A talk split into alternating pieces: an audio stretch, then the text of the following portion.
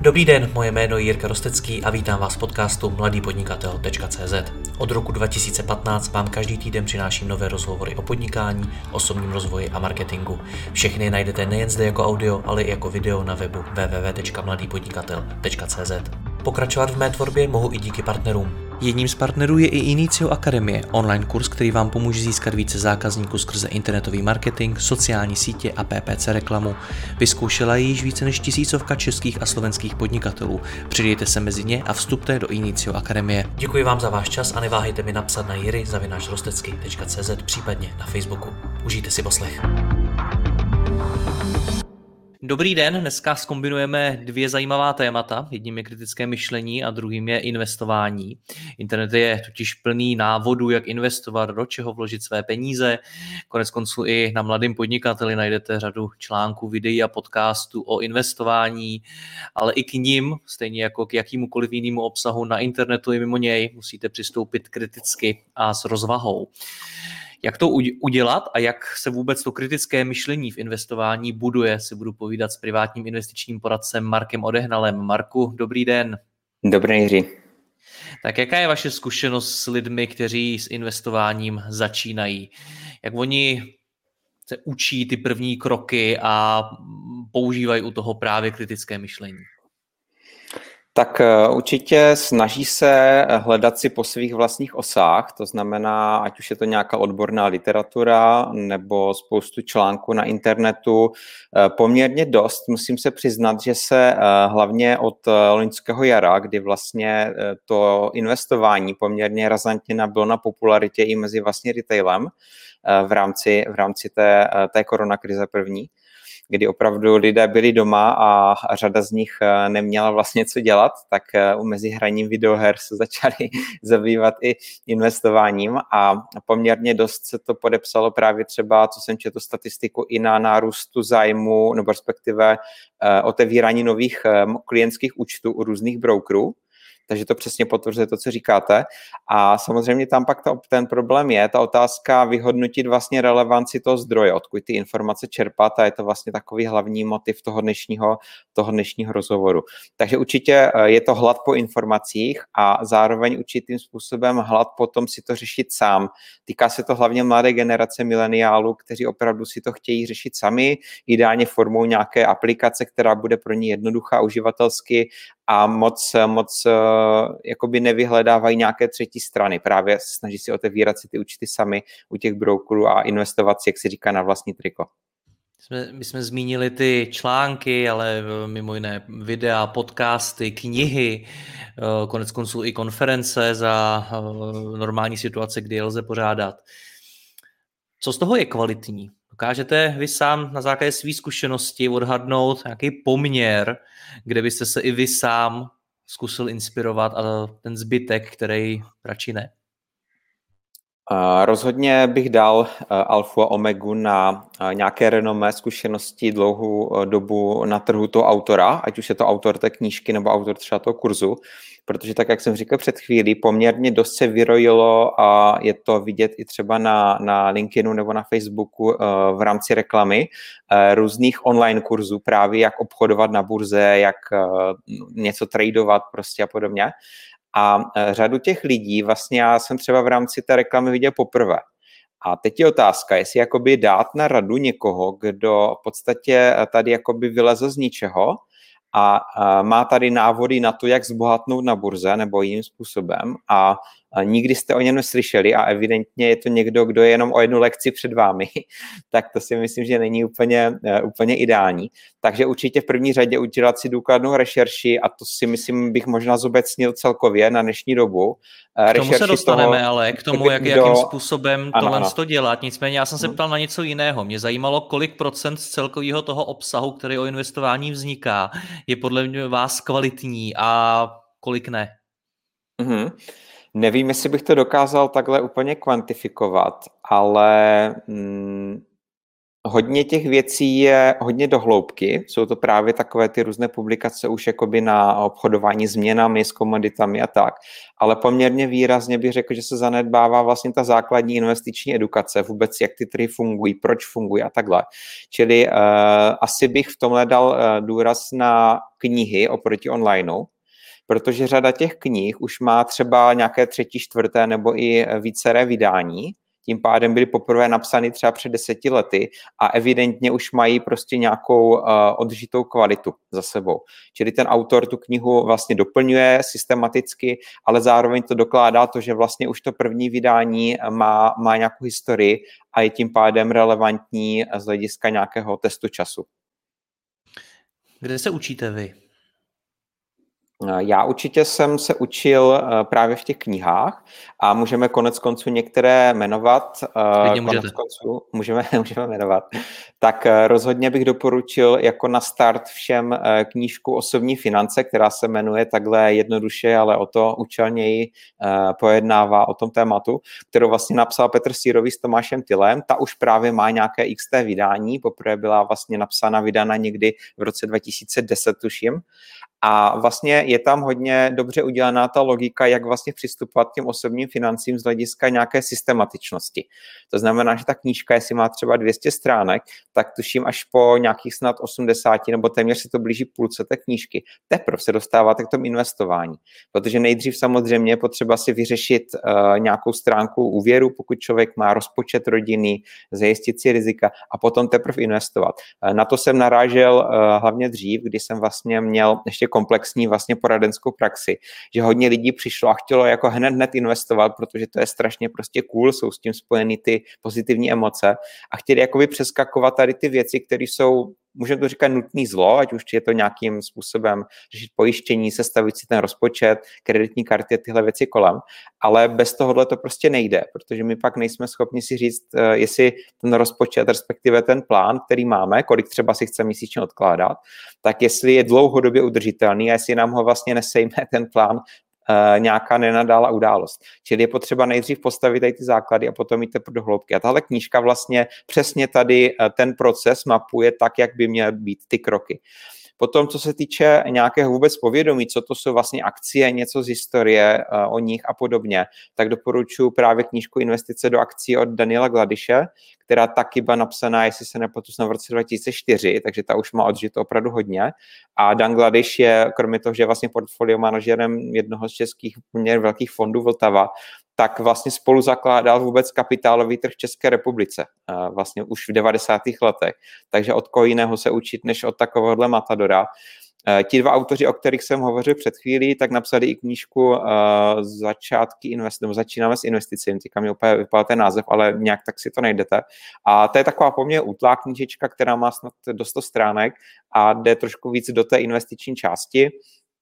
A těch knížek je samozřejmě hodně, ale začal bych asi tady těmihle. Rozhodně eh, dávám eh, varování na to, abyste právě nešli nějakou knížkou typu obchodujeme na Forexu, na burze, protože za prvé ta věc je, nebo ta retorika je tam strašně detailní a hlavně přeskakuje tady tu elementární vlastně činnost těch základů.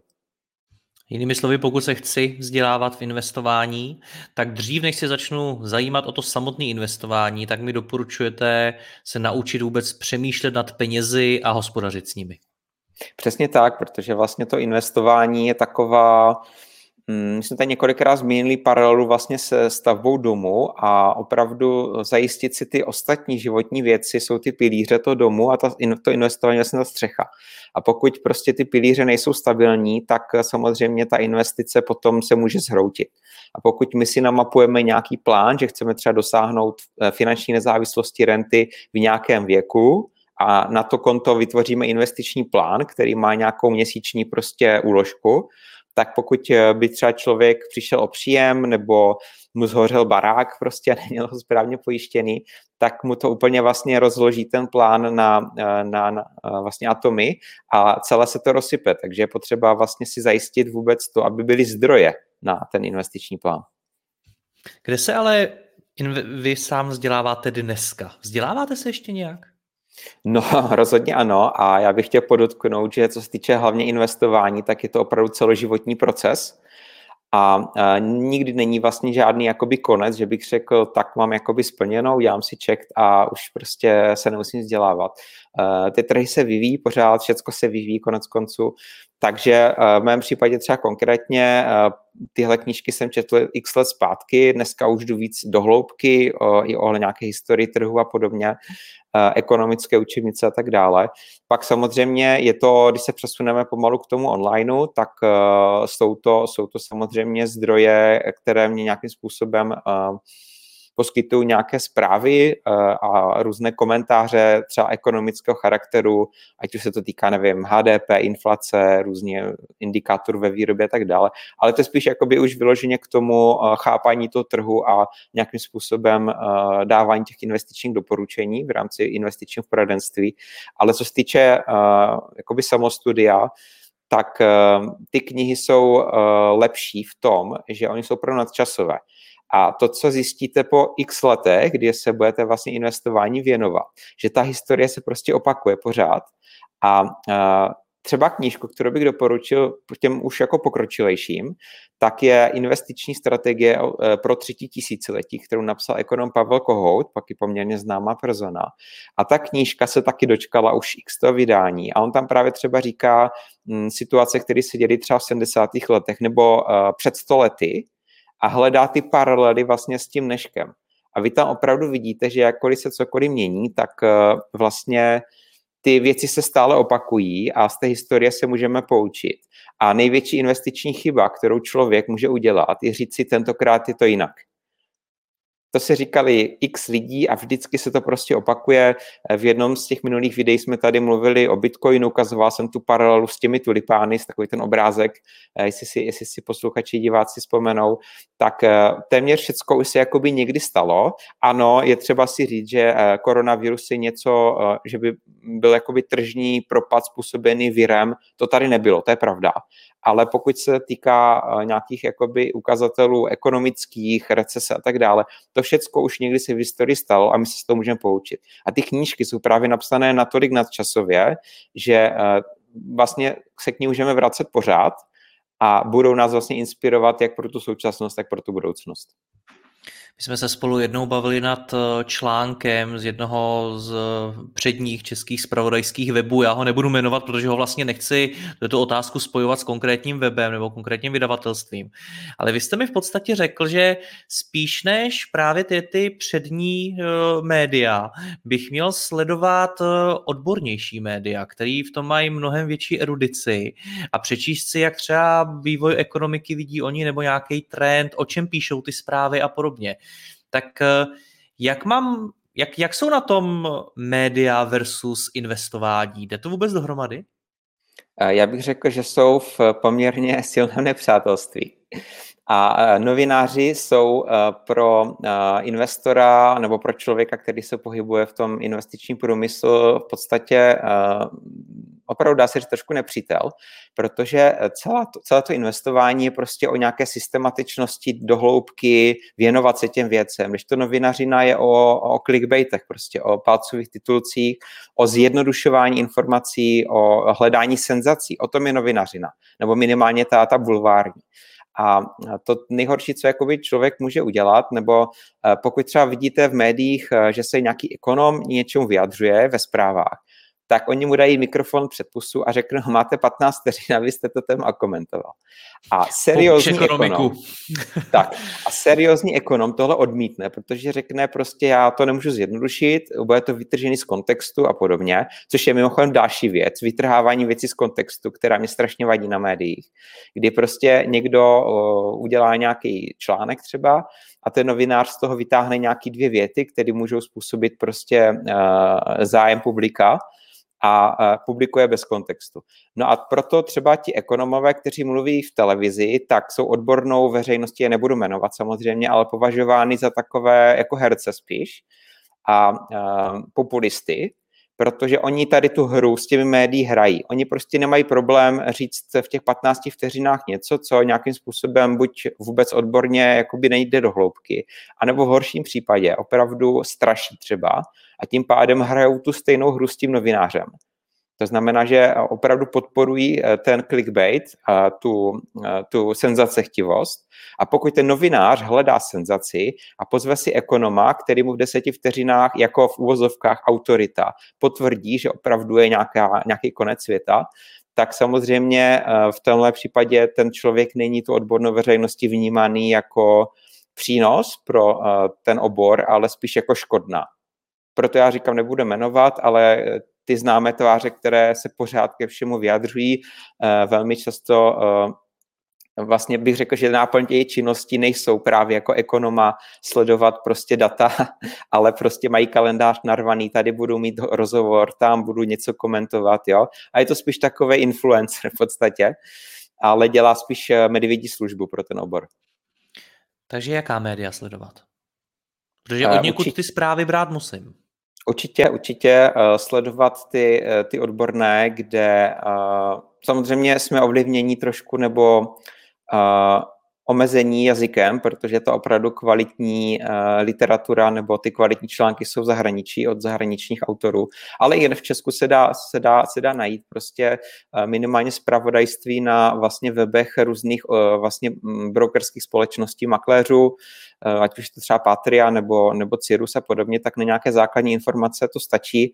A potom, potom sledovat i nějaké Mm, různé třeba blogy, ale právě jako opravdu lidi, kteří jsou relevantní pro ten, pro ten obor a uh, konzistentní v těch názorech a hlavně ten článek nepíšou s uh, záměrem, aby prostě se dostal mezi masu a aby zbuzoval prostě senzace. Marko, klidně jmenujte, protože e, mě vlastně nevadí doporučit zdroj, který si myslíte, že je kvalitní. Samozřejmě je to vaše hodnocení, vaše subjektivní doporučení, nicméně klidně řekněte, koho sledovat. Mm, ale můžu to i obrátit, koho nesledovat? Mě by opravdu spíš zajímalo, kam, se, kam pro ty informace jít, než kam nejít. Protože pochopil Dobře. jsem, že ty velký média už to nejsou, tak naopak kam mám jít. Tak eh, co se týče zpráv, eh, tak bych eh, sledoval tu Patrii, která vlastně je asi takový nejserióznější zdroj v, v rámci nějakých aktuálních zpráv. Potom osobnost, kterou určitě sleduju dlouhodobě, tak je, tak je Ondřej Záruba, který má vlastně analytickou firmu Comsense Analytics a oni právě zpracovávají eh, různé analýzy pro, pro různé společnosti nebo právě i pro, pro investiční třeba poradce a podobně. Čili si můžete u nich nechat vlastně zpracovat třeba uh, někoho, kdo vydává dluhopisy, tak oni si ho proklepnou z hlediska finanční výkazu a tak dále, jestli ta firma je opravdu v pohodě, nebo jenom má, jenom má dobrý marketing. A samozřejmě třeba tady ten, eh, tady ten Ondřej se vyjadřuje hodně uh, ke všemu. Má teda někdy dost příkré názory, je takový, takový hodně ostrý, ale zase to rozčísne ten rybníček nějaké politické korektnosti tady v tom oboru, takže proč ne? Určitě, určitě sleduju. Pak zmínil jsem tady Dana Gladiše. Uh, on vlastně, uh, kromě toho, že píše vždycky čtvrtletní zprávu těm svým uh, akcionářům, podílníkům toho fondu, tak tady ta zpráva je zveřejněná a potom na Facebooku právě v toho fondu Vltava a myslím, že i přímo na stránkách, tak právě komentuje a ty jeho zamýšlení jsou právě přesně takové, jaké by měly být, jdou do hloubky. Je to, je to někdy hodně dlouhý text, třeba A4, není to prostě něco, co by byl post na Facebooku o třech řádcích, ale opravdu to má hlavu a patu, je tam spoustu zajímavých myšlenek a určitě, co se týče nějaké, nějakého zdravého a vyzrálého náhledu na trhy, tak bych určitě ho bral jako, jako vzor a čtu pravidelně vlastně články, které, které on publikuje. Takže tady ty, eh, tyhle tři zdroje, co mi teďka takhle v rychlosti napadají, tak třeba, tak třeba sleduji já. Děkuji za to doporučení. Jak se jako zmiňoval ty dopisy, tak eh, mě úplně vyvstanula v mysli eh, ikona investování ve světě. Warren Buffett, který taky píše nějaké ty svoje dopisy a vím, že jsou velmi populární. Pojďme k tomu. Má člověk, který rozumí investování a je to opravdu dobrý investor, kterýho byste se ideálně chtěl učit, potřebu o tom psát něco na internet? Měl by Warren Buffett potřebu založit si online kurz? No, online kurz určitě ne, ale já se vrátím trošku k té předchozí odpovědi. Ono, ta inspirace těmi dopisy právě u Warrena Buffetta je zřejmá, protože uh, Dan Gladish a von Vltava i vyznává stejnou investiční filozofii jako Warren Buffett. Nakupují akcie podle stejného mustru a v podstatě se od něho inspirují i tady v tom uh, momentu těch, těch, nebo případu těch dopisů.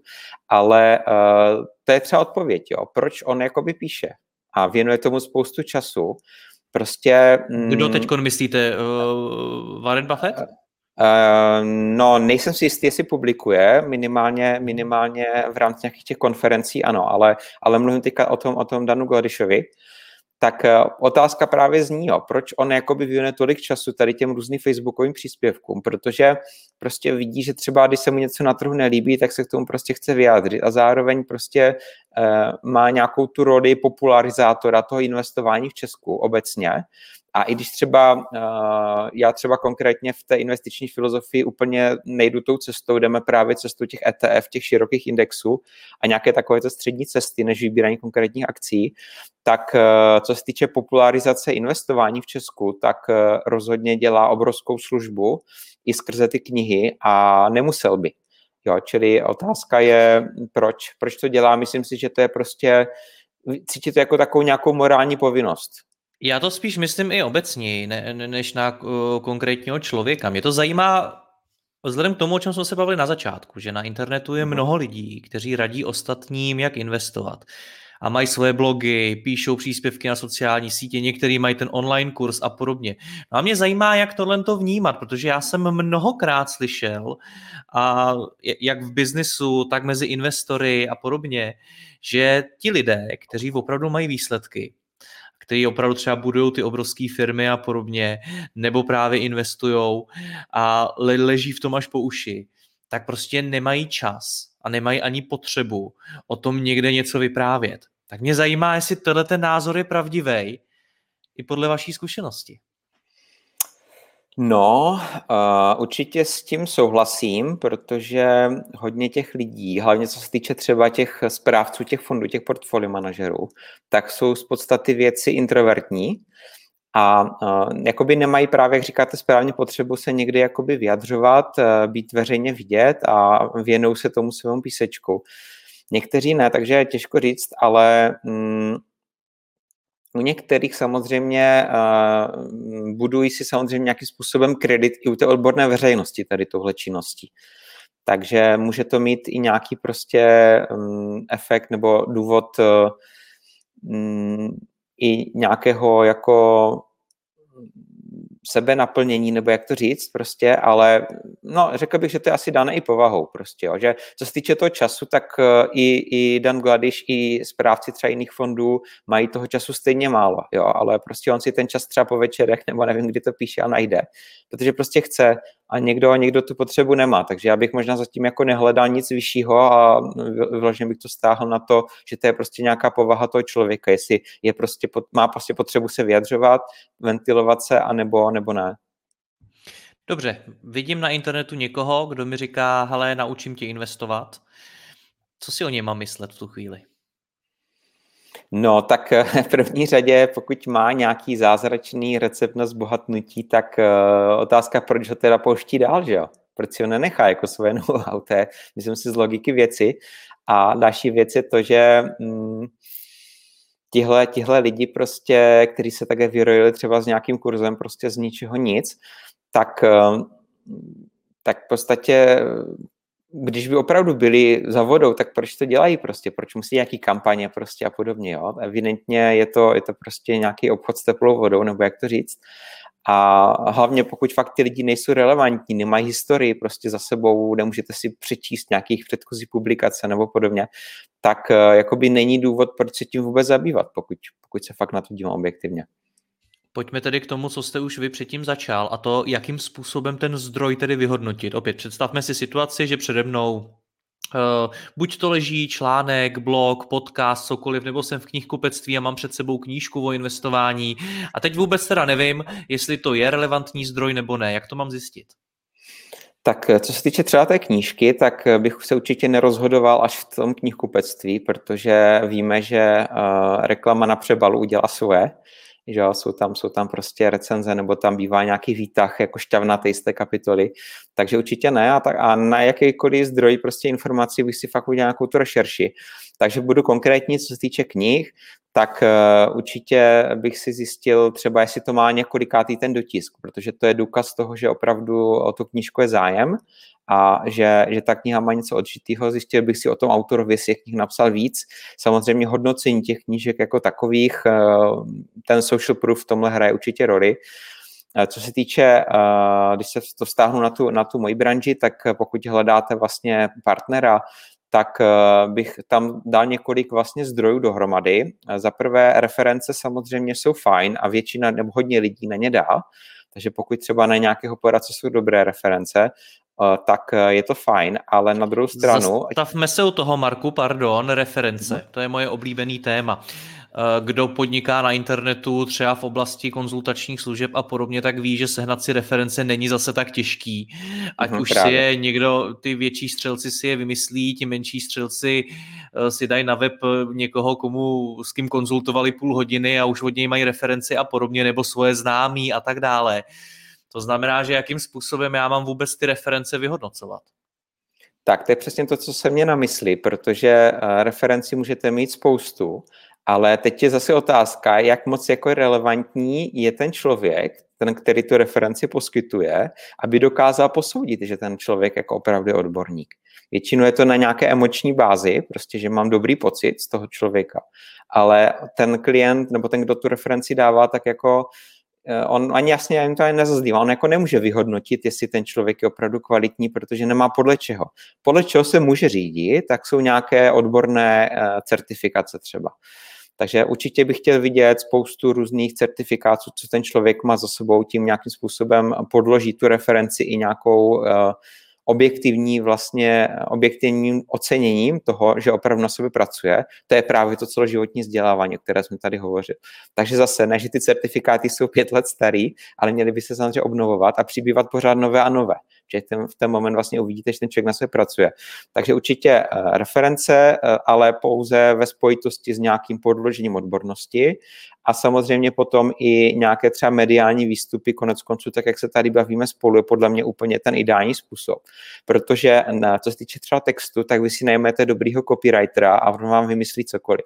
Video se dá pěkně sestříhat, pokud je nachystaný, jo, uh, nevím, prezentace na LinkedInu, na Instagramu, kdekoliv, ale pokud takhle spolu vlastně mluvíme v živém přenosu, tak eh, to je vlastně něco, co se nedá úplně zmanipulovat prostě, jo. Je to, je to hodně takové plynoucí a je to plně přirozené, takže třeba i nějaké rozhovory s ním bych si poslechl někde v nějakých podcastech, pokud byl a podobně. Eh, a tím si dotvořím takový ten jakoby obrázek toho osobního dojmu a tím vzniknou vlastně tři takové, eh, takový trouhelník vlastně věcí a to je vlastně social proof, reference, odbornost a nějaký osobní pocit toho člověka, na základě toho bych vlastně vybíral si toho poradce. Co se týče těch platform, tak pak samozřejmě tam jsou třeba vyloženě věci jako poplatky, eh, nějaké bezpečí těch účtů a podobně, ale do toho bych asi teďka v tuhle chvíli nezabíhal. Sám jste u té knihy eh, a u toho, že stojím v knihkupectví, zmínil obal marketing. Eh, já si myslím, že to platí úplně stejně i o tom onlineu, ať už se bavíme o podcastu, článku, kurzu, o čemkoliv, ale klidně i o samotném tom člověku, který kolem sebe a zejména i v tom vašem oboru dokáže udělat velký marketing a velký halo a vypadá to hezky. No a to samozřejmě na lidi taky působí. Tak mě zajímá, jak, jak vnímat ten marketing, jak hodnotit to, jestli reklama nepředbíhá produkt. No, eh, problém samozřejmě u uh, té finanční branže obecně, když se nebudeme bavit o investicích, je ten, že vlastně ví ten výsledek, jestli ten člověk skutečně to dělá dobře, uvidíte až po čase. Pokud je to klasický finanční poradce, tak třeba pojistka zafunguje až někdy, anebo vůbec ji vlastně nevyužijete. Jak v ten moment poznáte, že ten člověk odvedl dobrou práci? To je vyloženě subjektivní prostě dojem. Jo, a konec konců vy si ho vlastně najímáte na to, aby vám zařídil to, čemu nerozumíte. Takže vy ani nedokážete jakoby vyhodnotit, jestli třeba ta pojistka je nastavená dobře. Stejně tak v investicích. My až po letech uvidíme, jestli ta strategie skutečně je dobrá, nebo jestli opravdu splní to, co vlastně říkám na začátku, že je to ta dobrá strategie. Takže eh, v podstatě pokud si vybíráte, tak je to parťáka, tak eh, vlastně vy to nejste, jakoby, a to si třeba nalejme čistého vína, prostě zhodnotit jako dopředu, jestli to skutečně vyjde nebo ne. A jistá míra, by řekl možná i nadpoloviční subjektivity v tom vždycky bude hrát prostě roli.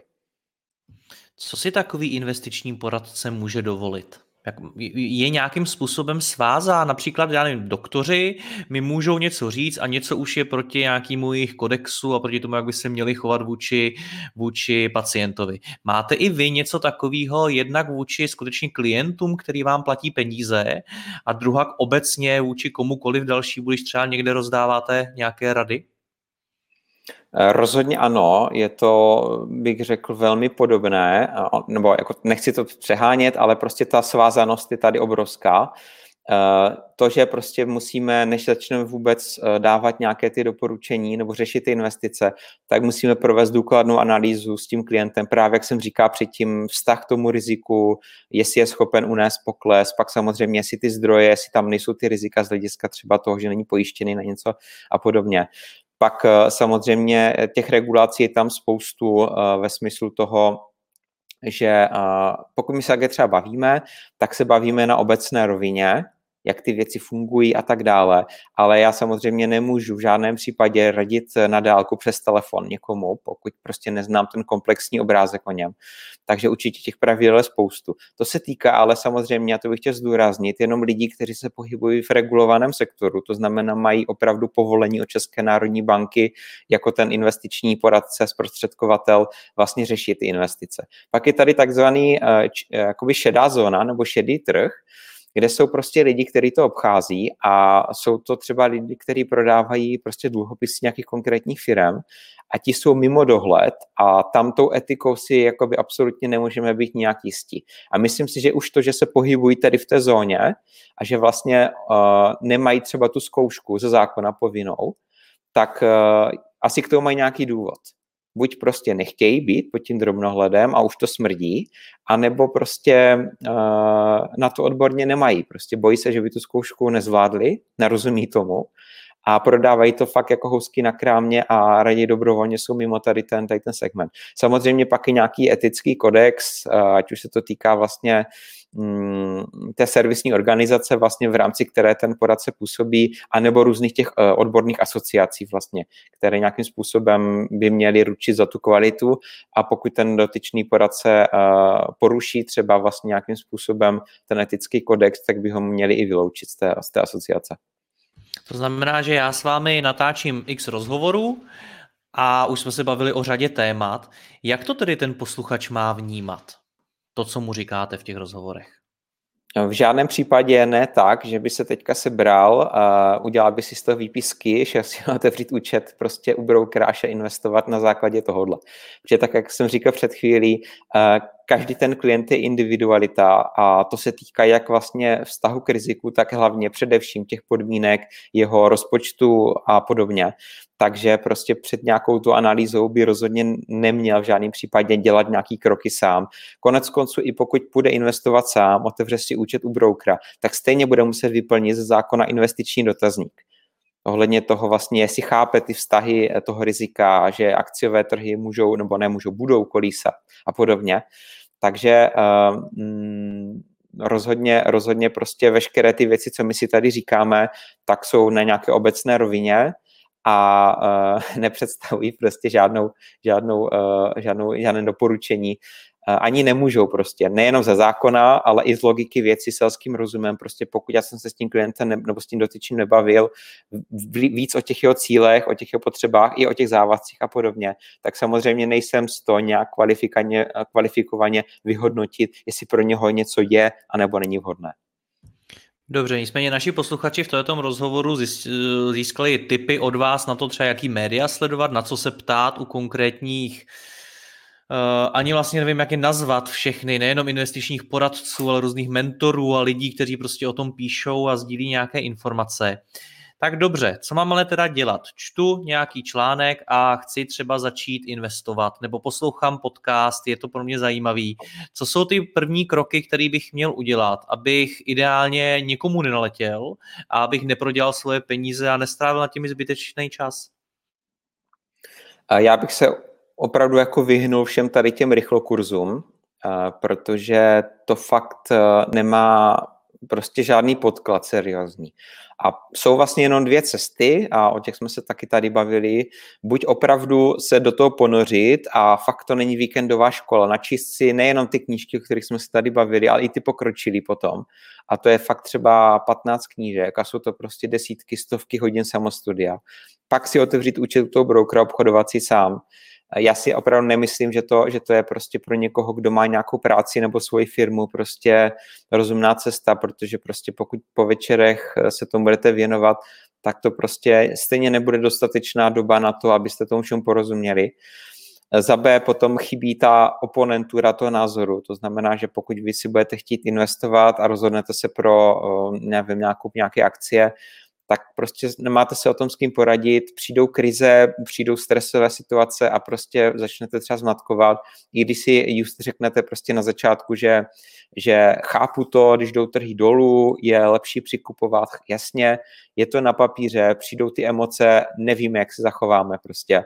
Takže eh, já bych opravdu doporučil tu cestu fakt jít eh, do té spolupráce s nějakým tím expertem, s nějakým tím, eh, tím specialistou, ať už je to bankéř, nebo je to v ideálním případě právě vlastně investiční specialista, investiční poradce, a nebo teda opravdu jít tou cestou jakoby toho nejmenšího odporu, což je to, že si opravdu otevřete účet u nějaké té makléřské firmy a nakoupíte si prostě ty ETF, protože tam jakoby není moc co zkazit, pokud si nakoupíte prostě to S&P 500 a budete ho držet pořád, nebo si budete měsíčně nakupovat, tak jakoby asi to nedopadne blbě, jo, ale zároveň by to mohlo dopadnout mnohem líp z hlediska výnosu a především, pokud přijdou ty krize, tak opravdu řekněme si sami před sebou, jestli to ustojíme nebo jestli si věříme, že to ustojíme emočně. Protože jedna věc je prostě nakoupit si S&P 500, což je taková ta zlatá střední cesta, a druhá věc je opravdu to zvládnout emočně a neprodat to, když přijde nějaký ten pokles. A to si každý musí zodpovědět sám, jestli, jestli si věří, že to emočně ustojí, anebo je raději na to bude mít toho, toho parťáka. Nicméně teď jste mi dal konkrétní radu, do čeho mám investovat. Neporušil jste tím svoje zásady? Mm, já jsem neřekl, že to je rada, já jsem řekl, že to je možnost.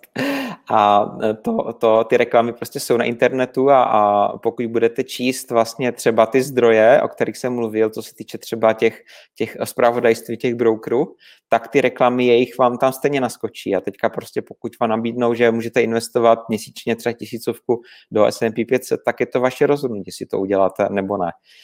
Jo, takže já říkám, že ty možnosti tady jsou, že tím jakoby vyloženě člověk nic neskazí, ale opravdu jste v tom sami. Asi tím bych to, tím bych to uh, nějak jako skonkretizoval, protože to je, to je ta klíčová věc. Prostě jste na to sami ve všech ohledech. A ať už se rozhodne kdokoliv jakkoliv, tak uh, doporučujete první začít těmi knihami a naučit se pracovat se svými penězi jako takovými. Přesně tak, to vzdělání je v obou dvou těch scénářích klíčové, protože eh, pokud si budete investovat sami, tak tam asi není o čem, to je logické. A i pokud prostě investujete s někým, tak za prvé máte do toho vhled, takže se můžete s tím eh, parťákem bavit víc do hloubky. A za B, to je možná ještě důležitější, mi teďka napadá, že vy ho můžete vlastně kontrolovat, jestli vám nekecá. Pokud vy budete už jakoby pokročilý uživatel nebo informovaný investor, nebo jak to říct, tak eh, on daleko líp, v podstatě takový oblouk, oblouk vlastně k tomu té debatě, co se tady bavíme celou dobu, tak vlastně máte, máte možnost ho objektivněji zkontrolovat, jestli prostě opravdu je pro vás ten pravý, jestli vám nekeca.